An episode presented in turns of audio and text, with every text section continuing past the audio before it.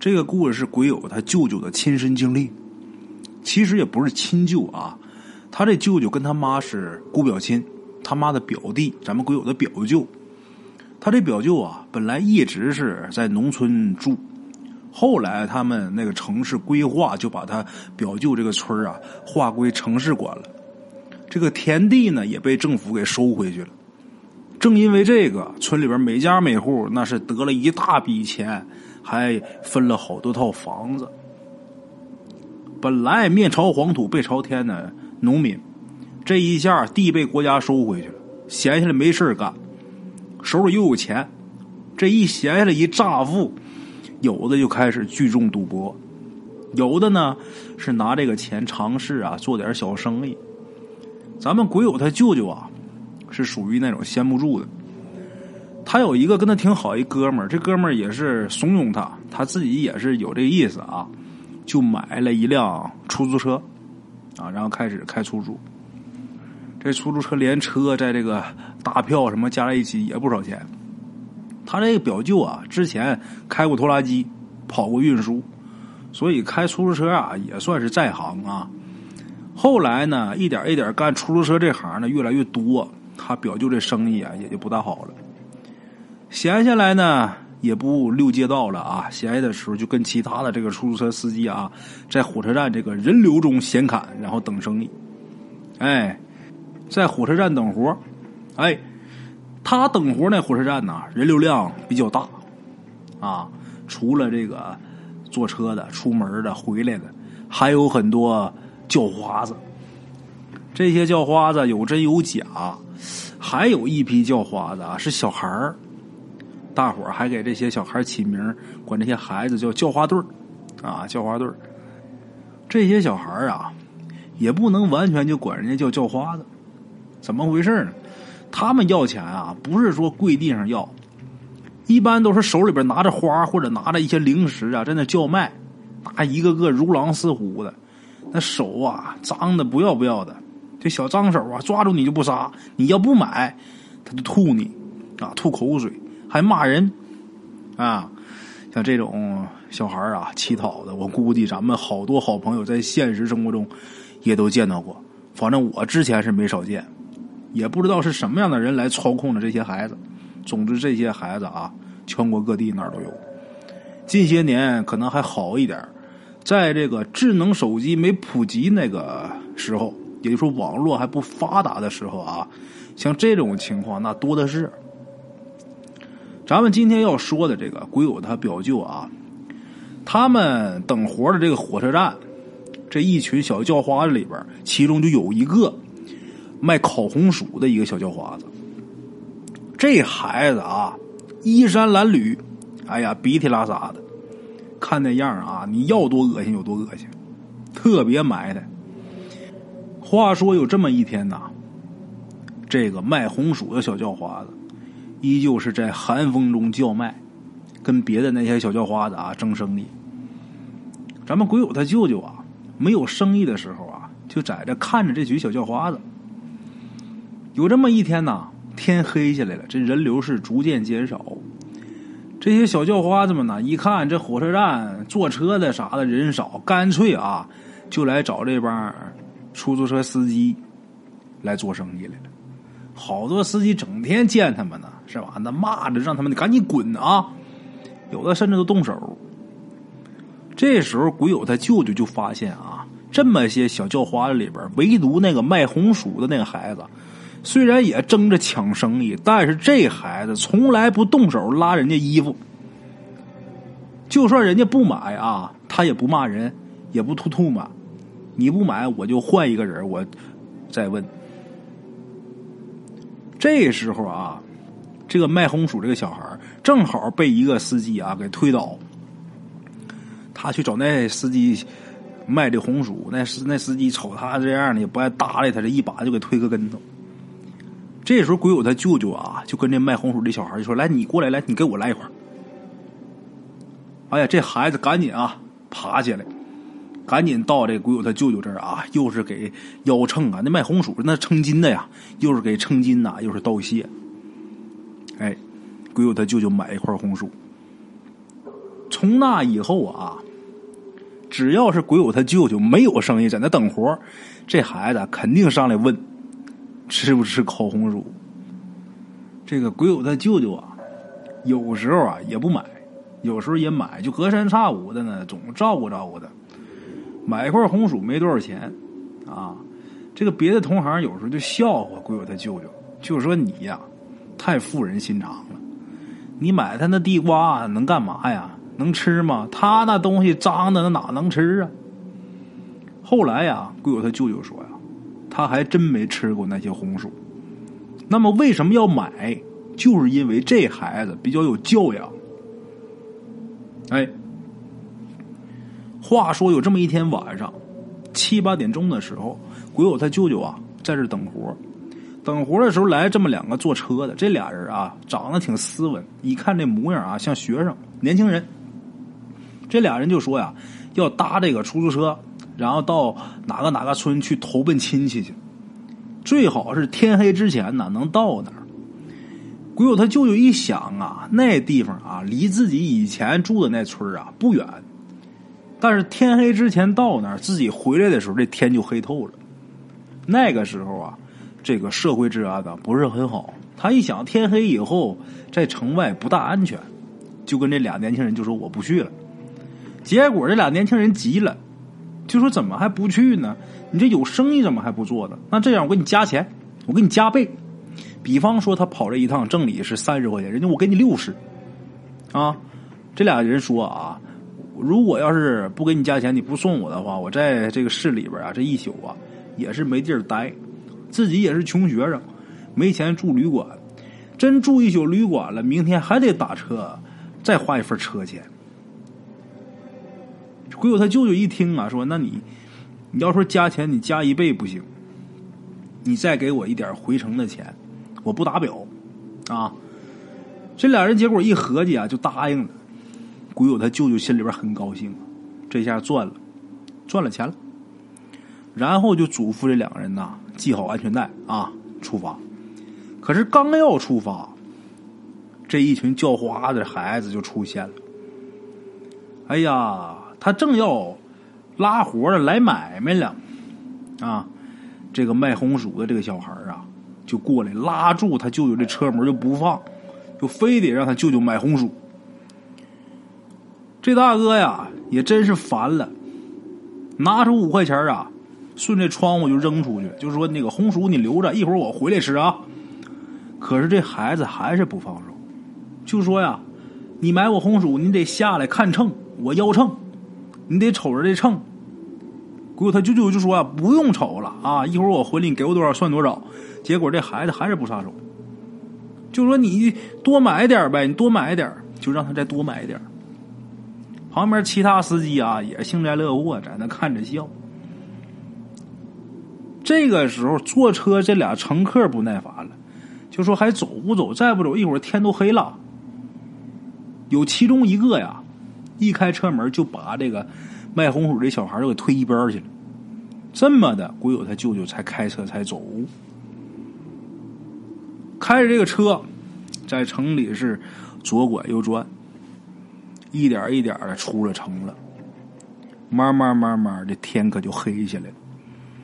出城之后，这个地方可特别偏，两边可都是庄稼地。风一吹，庄稼地哗啦哗啦的，外边黑漆漆一片。鬼友他舅舅这时候心里就开始发毛，就后悔接这生意了。但是事到如今，也只好如此了，硬着头皮开吧。刚上车的时候，这俩年轻人呐，话还挺多。这会儿这俩年轻人可不说话了，都。鬼友他舅舅开着开着车呀，突然间发现自己脖子被卡住了，怎么回事呢？这俩比较斯文的年轻人这会儿是一脸狰狞啊，让鬼友他舅舅停车，把所有现金都交出来。这俩是抢劫的。结果鬼友他舅舅刚一动啊，就感觉这胸口被挺硬的一个东西啊给顶住了。停车以后，这俩人啊也不搭话一个是勒紧鬼友舅舅他这脖子啊，另一个是速度很快抢走现金。抢完现金之后啊，这俩人其中有一个就说了：“把他做了，咱把车开走。”鬼友舅舅一听啊，听这话茬，这要灭口，猛的这一转身，这一下就挣脱出来了，然后拔腿就跑。这俩人在后边啊，拎着刀就追。鬼友他舅舅耳边的风呼呼的啊，然后就感觉这脖子一阵热乎乎的东西啊。在躺，他什么也顾不上啊！眼看要被追上了，眼前就出现一条小河。他也不会游泳，但是这时候啊，也不容多想，纵身就跳下河。然后啊，跳下之后从水里边上来啊，他就听见从水里边飘上的脑袋上来时候，这耳朵啊就能听到声音的时候，就听见这俩歹徒啊很凄厉的惨叫。这个时候，在水里边，鬼友他舅舅朦朦胧胧的看到啊，居然是卖红薯那个孩子，手里也不拿什么东西，就挥着这个东西啊，打在这俩歹徒的脸上。鬼友他这舅舅啊，没一会儿在这水里就沉下去了。天还没亮，也不知道过了多长时间，鬼友他舅舅啊被冻醒了。刚醒啊，就想起来刚才发生的事儿。再一看四周，黑漆漆一片，哪有什么小河啊？明明是一片庄稼地，没有河。他舅舅就奇了怪了啊！然后一瘸一拐的，他徒步就走到一户人家那儿，敲门，把门砸开之后，才算是得救。报警，后来警察赶到啊，鬼友他舅舅被送到医院。到医院才知道，他这脖子啊，动脉被划破了。但是，居然啊，抢救及时，大难不死。谁抢救的不知道，这简直就是个奇迹啊！这医生很惊讶呀，脖子上动脉给划破了，也不知道谁救的，还弄这么好，这人还没死，大夫很惊讶。话分两头，咱再说那俩歹徒。这俩歹徒啊，不知道被什么东西啊，活生生把俩眼睛给烫瞎了。这俩歹徒全是双目失明。这俩人供词都说，有这么一个孩子拿着东西烫的。等鬼友他舅舅啊恢复了以后，就去找那卖红薯那小叫花子。可是到这火车站啊。没有这孩子。问那一群孩子，小要饭呢？你见没见过那个卖红薯的那孩子？都说没见过。这一聊起来那天的事儿啊，其他那些司机也都说没见过那孩子。之前倒是你老买他红薯，但那天晚上他没来呀。鬼友他舅舅就说呀：“我临开车之前。”那个他拉着我这车门，你们大伙看着还笑呢，我还扔五块钱这些司机就说呀：“是看你扔五块钱出来呀，那旁边没有卖红薯的，你扔那五块钱让其他那些孩子给抢走，给分了呀。”按照其他司机说的，也就是那天卖红薯那孩子压根儿都没有出现过。从那以后，鬼友他舅舅啊就一直找那孩子。可是那孩子却再也没有出现过。后来鬼友他舅舅啊，看到有卖红薯的小孩，他就买。那两个眼睛被烫瞎那俩歹徒，他俩一直也是坚称，就是一个孩子把他们两个眼睛给烫瞎的。但是是谁，这俩人可不知道，谁也再也没有见过那孩子。这孩子就没了。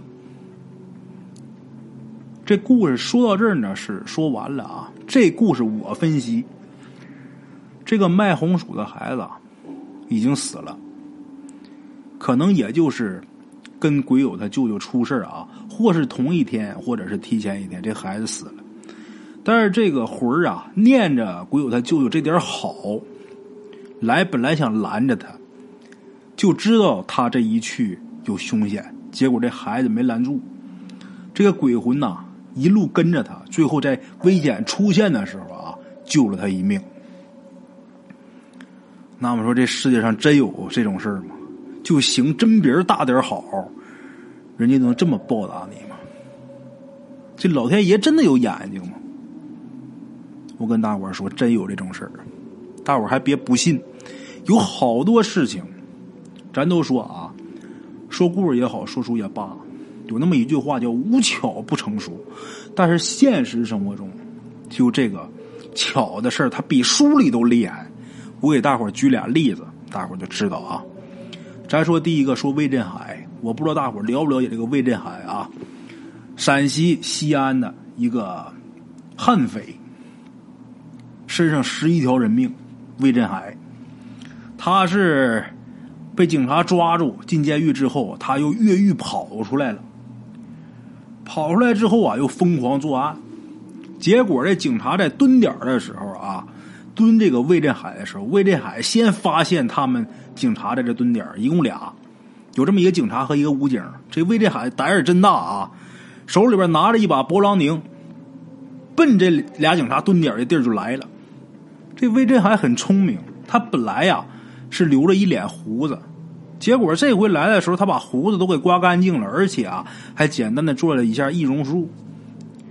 等从外边进来的时候，当当当一敲门，警察一看啊，这人不是魏振海，就把门给打开了。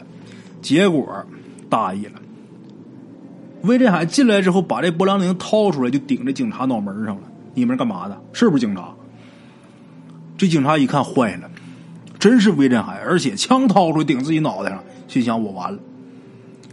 在这个时候，魏振海当一开枪，结果就听啊，这撞针撞子弹的声，他。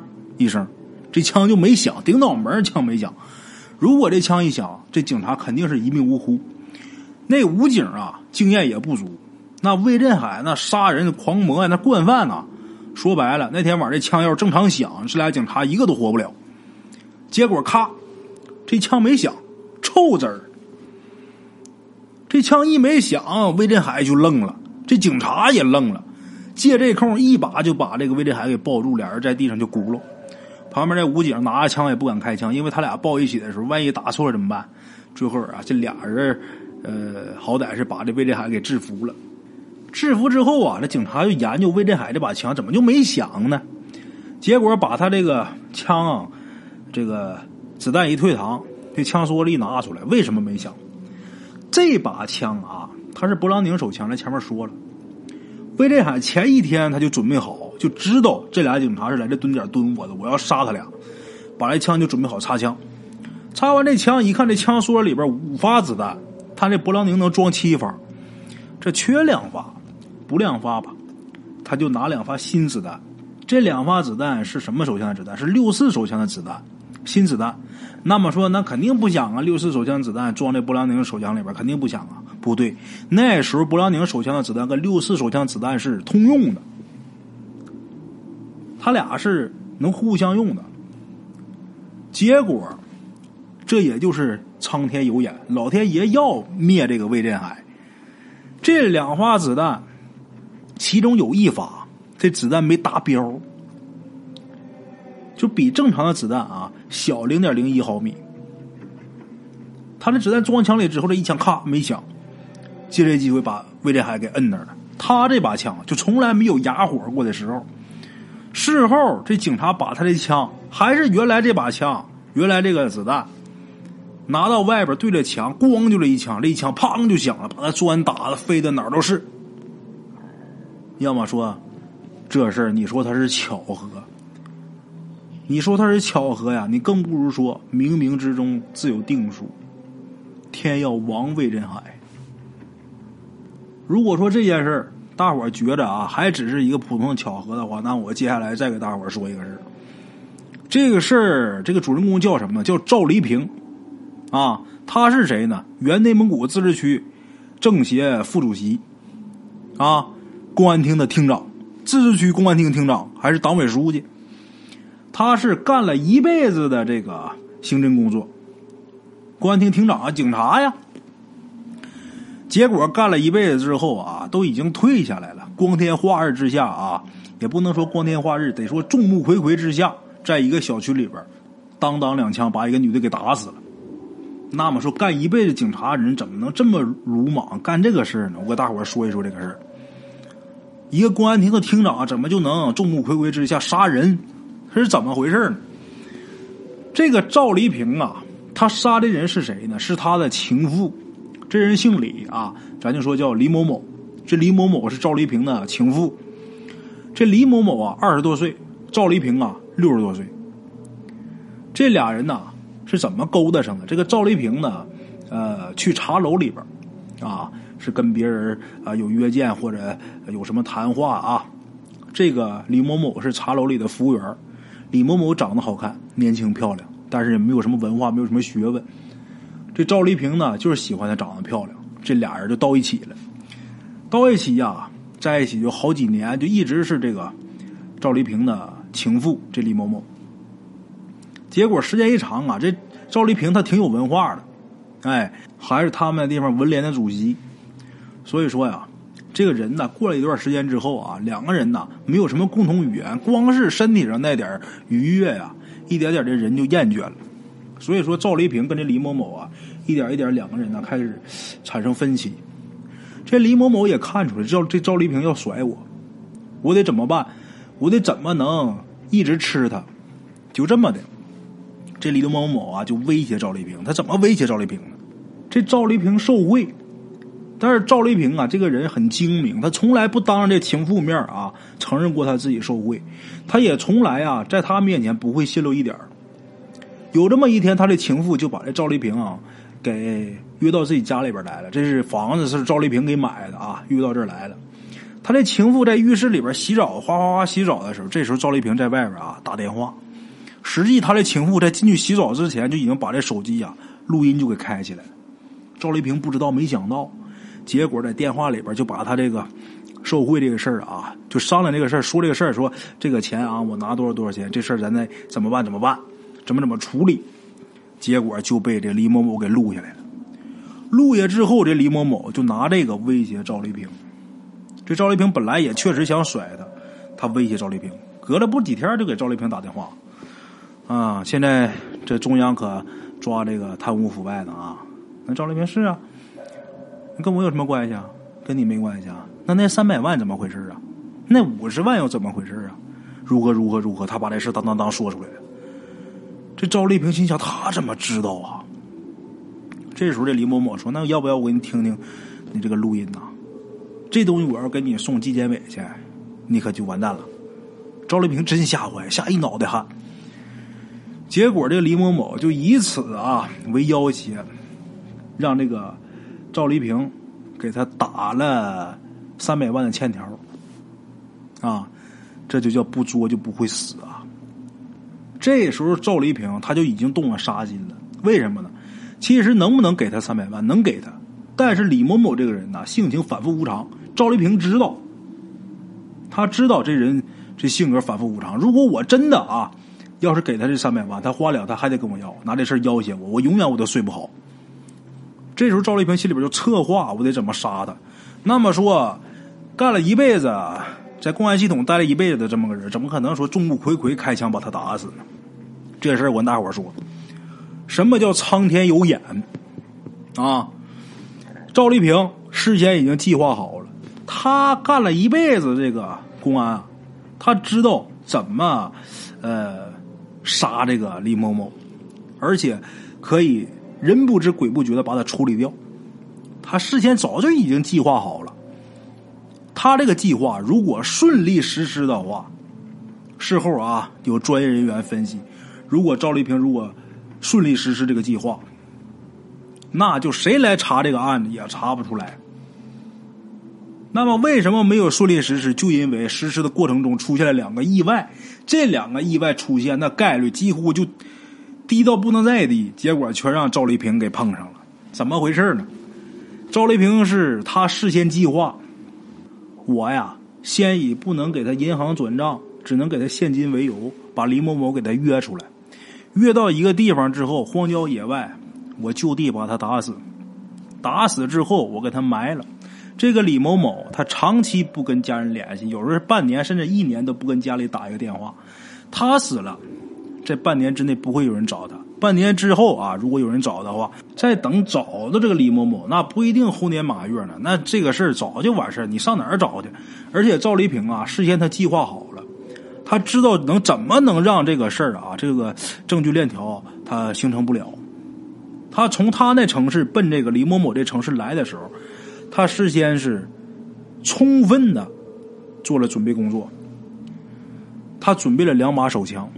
这两把手枪都不是记录在案的手枪，他本身他是以前是公安厅厅长啊，他想弄弄这么两把枪啊是很容易的，咱们国家动不动有这个收缴的这些黑枪，啊没有登记在案的枪，他想弄都很容易，他有这么两把枪，一把左轮，一把大左轮，还有一把这个五四手枪，他把这两把枪都带上了，而且自己是易容，他自己是公安厅厅长。他从外边啊弄了一个车，啊，这个车一个一辆奥迪车，弄来之后把爱车上面装饰的还有什么蜡笔小新呐，就什么啊，这这这个卡通人物啊贴的哪都是，而且自己穿了一身迷彩服，戴了一个帽子，戴个眼镜，戴了个口罩，就谁也看不出来这车是赵丽萍开的车，谁也看不出来这车上是赵丽萍，而且这一路上过哪个摄像头，到哪个加油站加油，他都全以侧脸。对着这个工作人员和摄像头，就没有任何一个摄像头能捕捉到啊，这个车跟这个李某某的死有关系，也没有人能证实这个赵丽萍她来到过李某某这个城市。就是说，将来真的犯案了，这李某某啊，这尸体被人给找到了，赵丽萍充其量。也就是会被作为怀疑的对象，因为他这个东西形成不了证据链条，他什么都已经精心策划好、设计好了，但是唯独在实施的时候出现了两个致命的意外。这俩意外我给大伙说说。先说第一个意外，他把这李某某给约到这个地方之后啊，他本本来啊计划在这儿把他打死之后，然后烧尸埋尸。车上绳子、汽油什么都准备好了，啊，他枪也准备好了。李某某真来了，来了之后上车，俩人先是先聊天啊，就那意思，就我们不至于这个样，或者如何如何。说这话，这赵丽萍腾就把枪给掏出来，那把大左轮就给掏出来对着这个李某某的脑袋，当当当就三枪。结果这三枪全哑火，没一发子弹打响。这把枪，他之前在作案之前啊，反复啊都已经测试过，绝对没有问题。但是结果在关键时刻，这把枪三枪连续三枪没响。赵丽萍脑子当时嗡就懵了，一下就懵了。这个时候，这李某某一看，我的妈，这要杀我呀！推开车门下车就开始跑。她一个女的，她能跑过赵丽萍吗？赵丽萍咔咔在后边拎着这把大左轮追，这时候他怎么说？他脑袋懵了呢，他慌了，他都没想起来用那把手枪给他打死。拎着这把大左轮就追这个李某某，结果追了一百多米，把这李某某给追着了。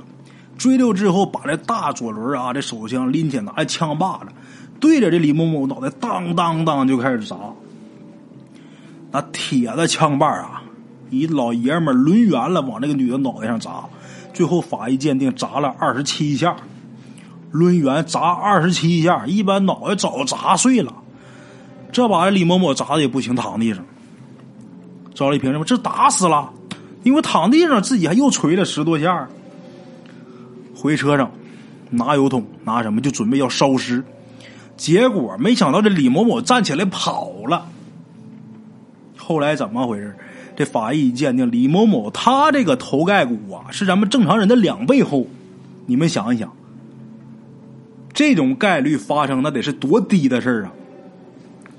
李某某跑了，哎呀，这赵丽萍在后面又开始追，结果李某某啊一下是跑这个顺着坡上去上高速路，在那拦车，还真有一个车停下来，这车上啊一个男的，仨女的。